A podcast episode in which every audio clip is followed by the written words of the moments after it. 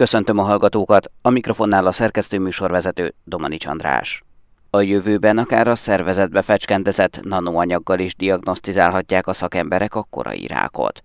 Ehhez járulhatnak hozzá a Szegedi Tudományegyetemen a Juhászné Csapó Edit által vezetett MTA lendület kutatócsoport eredményei. Juhászné Csapó Edittel a Szegedi Tudományegyetem fizikai, kémiai és anyagtudományi tanszékének adjunktusával és az MTA-STA biomimetikus rendszerek kutatócsoport tudományos főmunkatársával beszélgettem. A kutatócsoportommal én már több mint tíz éve foglalkozok fém nanoszerkezeteknek a fejlesztésével. A fémek vonatkozásában mi kizárólag nemes fémekkel dolgozunk, tehát arany, ezüst és rész, de ezek közül is leginkább az aranyra fókuszálunk.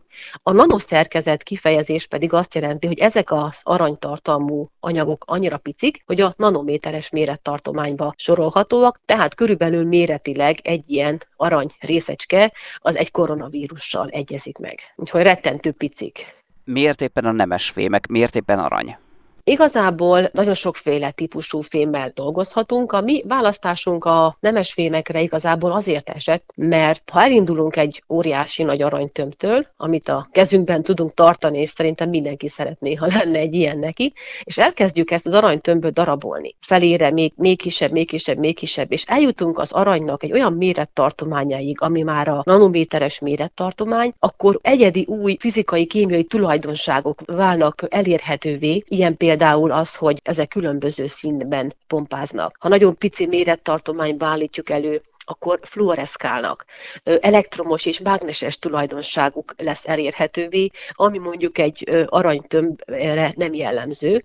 Tehát ezeket az előnyös, főként optikai tulajdonságokat tudjuk kihasználni, mind a mellett pedig inertek, tehát remélhetően az emberi szervezetbe kerülve nem váltanak ki mellékreakciókat. Mire lehet használni ezeket a nanoszerkezeteket? Az elmúlt tíz évben mi döntően anyagtudományi alkalmazásokra használtuk föl ezeket a pici arany nanoszerkezeteket, pedig katalizátorként, ami azt jelenti, hogy a, a légkörben lévő káros széndiokszidnak az átalakítását próbáltuk meg megoldani. Ezek az anyagok ezt a folyamatot segítik, és különböző egyéb hasznos terméki lehet átalakítani. A Magyar Tudományos Akadémia lendületprogramjának támogatását a tavaly évben sikerült sikerült elnyernem. Ebben a programban én már ezeket a pici aranytartalmú anyagokat orvosbiológiai alkalmazásokra szeretném felhasználni. Egyrészt egy gyógyszerészeti, másrészt egy inkább orvosdiagnosztikai irány, amit szeretnénk megcélozni. Ezeket a pici kis arany nanorészecskéket, vagy nanoklasztereket, pici nanoszerkezetű anyagokat egyrészt szeretnénk felhasználni különböző optikai érzékelő rendszerek, optikai szenzoroknak az alapjaiként, ami azt jelenti, hogy ha különböző vízből, ivóvízből, szennyvízből, vagy akár egy emberi vérből, testfolyadékból, gerincvelő folyadékból mintát véve, szeretnénk bizonyos toxikus anyagokat, toxikus fémeket, toxikus kismolekuláknak a jelenlétét kimutatni. Ez hozzájárulhat például különböző, akár központi idegrendszert érintő daganatos betegségeknek a korai fázisban történő felismeréséhez. Másrészt pedig szeretnénk ezzel a pici aranytartalmú anyagokkal egy orvosdiagnosztikai kvázi eljárásnak az alapjait megteremteni, mégpedig melanoma tumoroknak a korai fázisban történő diagnosztizálásához szeretnénk olyan módon hozzájárulni, egy olyan kis érzékelő szenzolt rendszert szeretnénk fejleszteni, amelyeket ha az emberi szervezetbe juttatjuk, akkor ezek szelektíven egy melanoma tumoros sejtnek a környékén gyűlnek fel, és egy, akár egy emeri felvételen, hogyha az emberről egy ilyet készítünk, akkor ezek láthatóvá válnak, és mutatják számunkra, hogy hol van ez a tumoros sejt. A nemes fémek ki tudnak ürülni a szervezetből a vizsgálat után? Így van. Igazából nem kifejezetten a nemes fémeknek egy tulajdonsága ez. Minden más vívőanyagnál nagyon fontos, hogy a szervezetből kiürüljenek, és ne a májban dúsuljanak fel. Ha elég pici mérettartományban állítjuk elő ezeket az anyagokat, akkor nagy valószínűséggel a vesén tudnak kiürülni, de ez a mérettartomány, ez ilyen 2 nanométer, tehát nagyon-nagyon pici, ezért is foglalkozunk az aranynak ezzel a nagyon-nagyon pici mérettartományával. Tulajdonképpen itt ennek a nanoszerkezetnek a szín változásával érik el az eredményt? Így van, így van. Tehát ez előnyös tulajdonságuk az arany részecskéknek, hogy ezeket, hogyha egy vizes közegbe helyezzük, ezek pici fémgömbök, akkor ezek egy színes oldatnak hívhatnánk, de nem oldat, inkább diszperzió a pontos megfogalmazása, a szakmai megfogalmazása, de pici fémgömbök úszkálnak vízben, ezek színesek ezek az oldatok, tehát ha egy szenzort szeretnénk fejleszteni, és ezek a pici részecskék kölcsön hatnak egy szelektív molekulával, aminek a jelenlétét szeretnénk kimutatni, akkor megváltozik a színe ennek a folyadéknak. Ha pedig fluoreszcens aranyjal dolgozunk, mert a kutatási profilunk főképp a fluoreszcens aranyra fókuszál, akkor pedig a fluoreszcencia fog megváltozni, úgy kell tekinteni őket, mint egy pici lámpások, és hogyha kölcsön hat, és megtalálja azt a partnert, amit szeretnénk azonosítani, akkor vagy kialszik ez a kis lámpás, tehát nem világít tovább, vagy pedig kétszer-háromszor jobban világít, tehát egyfajta erősítés következik be, de az is megtörténhet, hogy megváltozik a fluoreszcencia, ami pirosan fluoreszkált, az kéken fog fluoreszkálni. Volt már előzménye az önök kutatásának? A nanoszerkezeteket orvosbiológiai alkalmazásban próbálták már használni? Így orvosbiológiai alkalmazásban, tehát mondjuk állatkísérleteken vagy ilyesmi, eddig nem próbáltuk. Eddig az elmúlt két-három évben főként ilyen optikai szenzoroknak a fejlesztését valósítottuk meg eredményesen, tehát például ivóvízben vas ion szennyeződés kimutatására sikerült egy szenzort fejlesztenünk, illetve a központi idegrendszerben bizonyos betegség elindulása úgy történik, hogy egy kis molekulának a, a mennyisége a szervezetben megváltozik. Egy ilyen ö, nagy körfolyamatnak a a, változását sikerült azonosítanunk, hát erre egy ilyen kis szenzort fejlesztettünk, tehát igazából a szenzorika területén voltak eredményeink, és most szeretnénk igazából megpróbálni ezt a diagnosztikai eljárásnak az alapjait megteremteni. Hogyan tovább, merre folytatódnak a kutatások? Ugye a lendületprogram több éves, tehát még van idejük.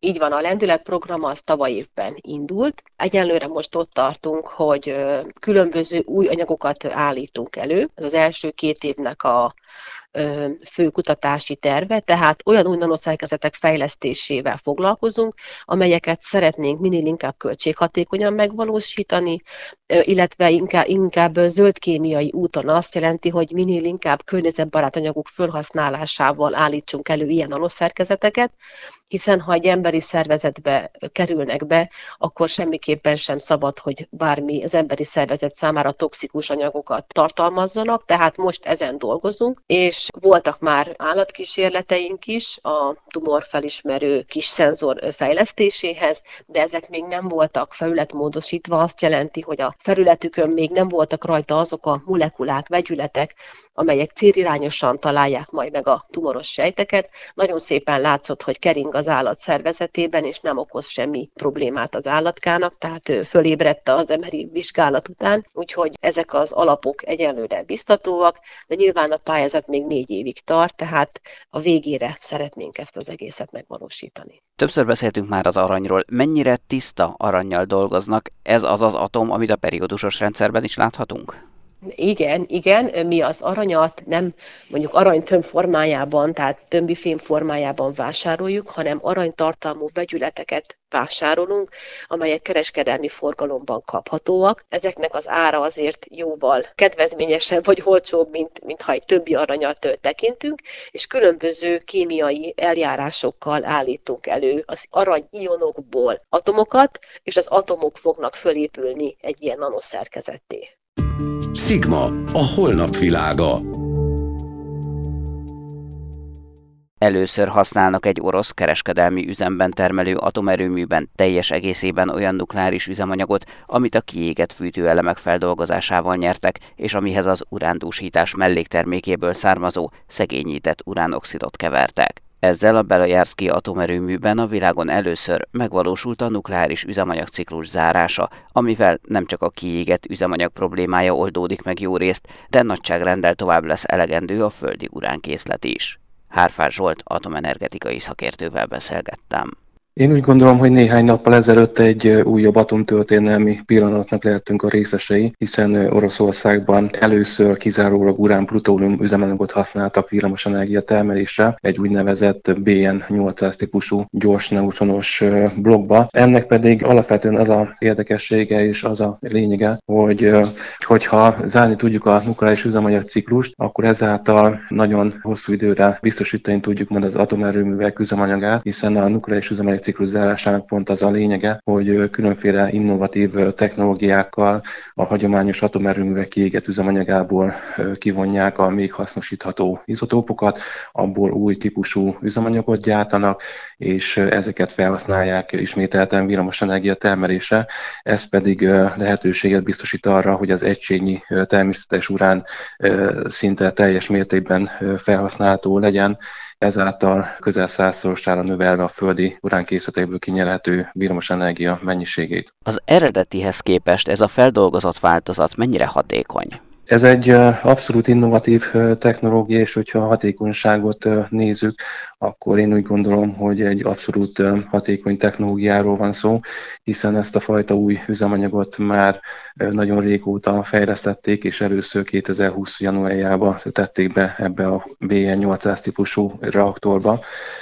Azóta pedig nagyon pozitívak az üzemeltetési tapasztalatok, tehát én úgy gondolom, hogy ez egy mérföldkő a globális atomiparban is, hiszen hogyha ezt sikerül még nagyobb mértékben a világon elterjeszteni ezt a fajta technológiát, ami ahhoz kell, hogy üzemanyagciklust tudjuk zárni, akkor, mint már korábban mondtam, az atomerőművek jövője az hosszú távon biztosítható lehet. Eddig az elhasznált fűtőelemeket különböző raktárakban, zárt helyeken helyezték el, most ugye ezt újra hasznosítják. Marad-e belőle bármi is, vagy az egészet újra tudják hasznosítani?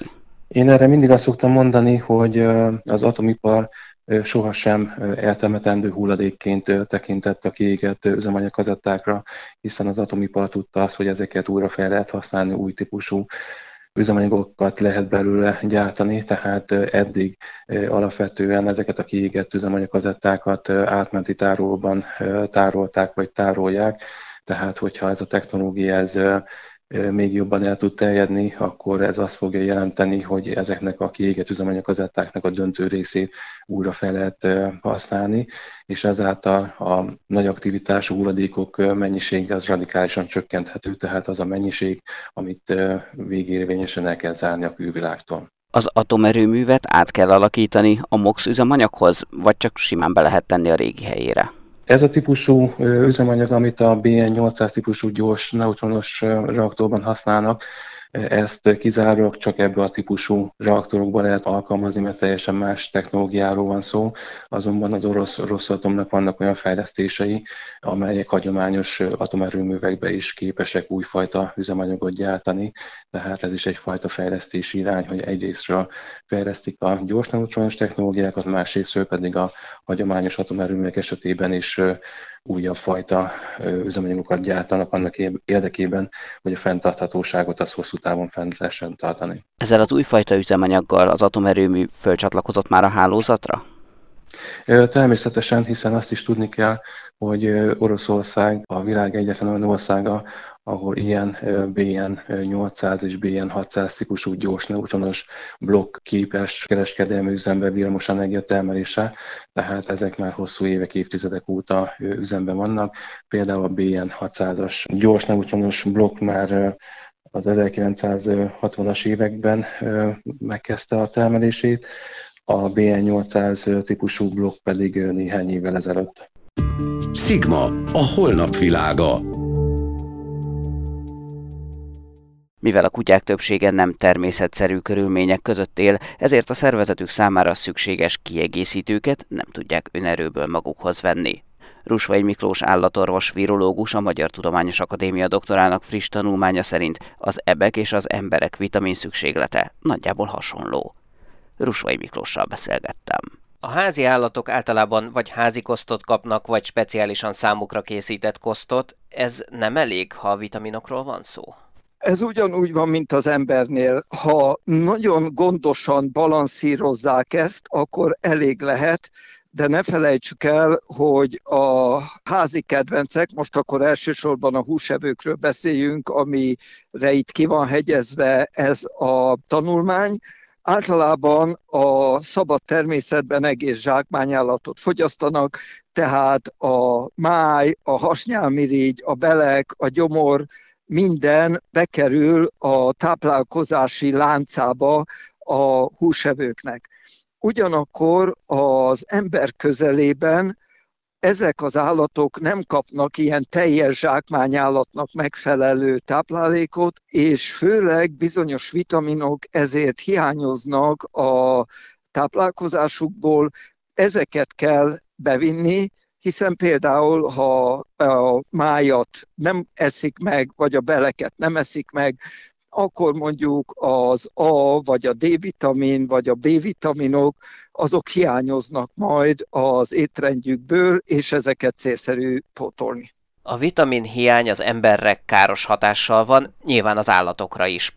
Milyen hatása van annak, hogyha egyik-másik vitamin hiányzik a táplálkozásukból?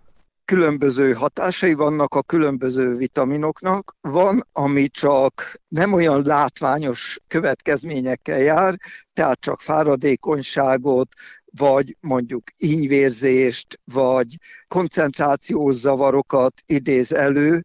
Mondjuk ilyenek a B-vitaminok elsősorban, van, ami csontrendszeri elváltozásokat, vagy bőr problémákat idéz elő, ez például az E, vagy az A, vagy a D-vitamin, megint más a szaporodás biológiai zavarokhoz vezethet, itt megint az E-vitaminról kell beszélni, tehát különböző vitaminok, illetve ezeknek a hiánya, vagy akár nem is csak a hiánya, hanem a megfelelő szintű bevitele, az ugyanúgy problémát idézhet elő, mint az embernél. Hogyan pótoljuk ezeket a vitaminokat? Tablettát tegyünk be az állat ételébe?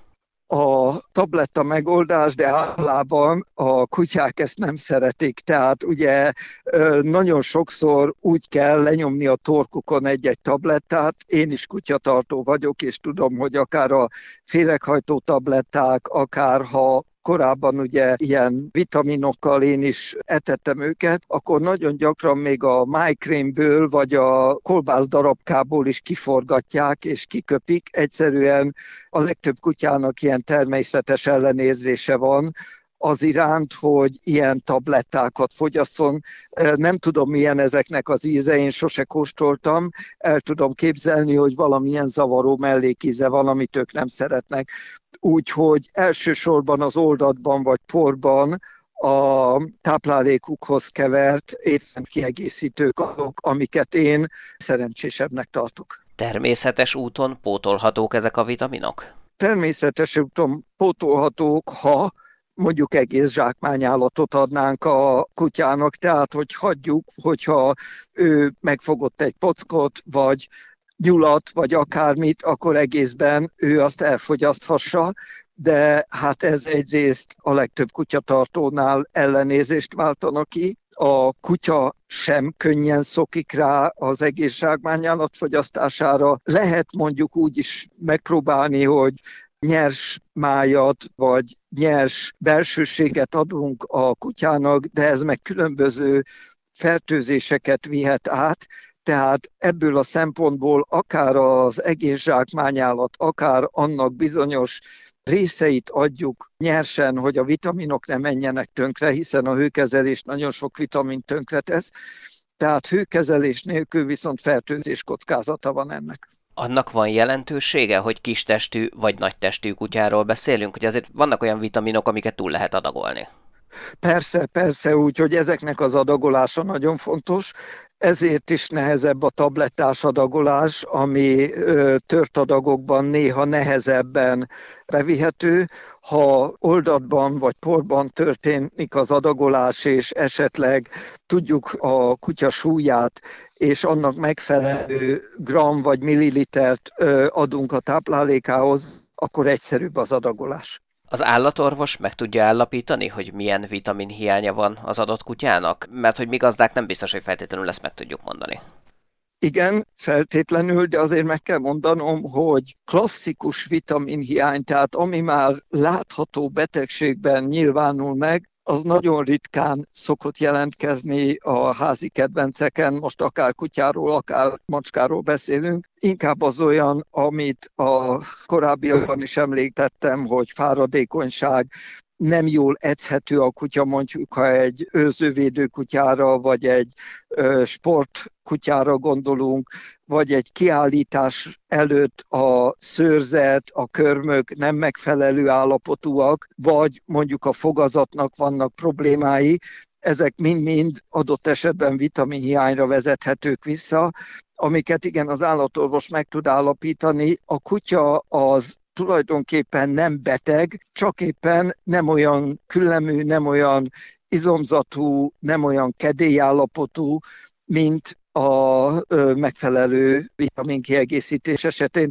Ugyanezt el lehet mondani az emberek esetében is, hiszen ne felejtsük el, pont a Covid járvány kapcsán merült fel a D-vitamin kiegészítés igénye, ami az egyik legfontosabb hormon jellegű vitamin az immunrendszer működése szempontjából. Tehát nagyon sokszor csak egyszerűen azt lehet észrevenni, hogy ugyanúgy az embernél, mint a kutyánál, sorozatban jelentkeznek betegségek, amik egy kiegyensúlyozott vitaminellátás esetén esetleg elkerülhetők, mert az immunrendszer jobban működik. Műsorunkat teljes egészében meghallgathatják az infostart.hu és az mta.hu oldalon.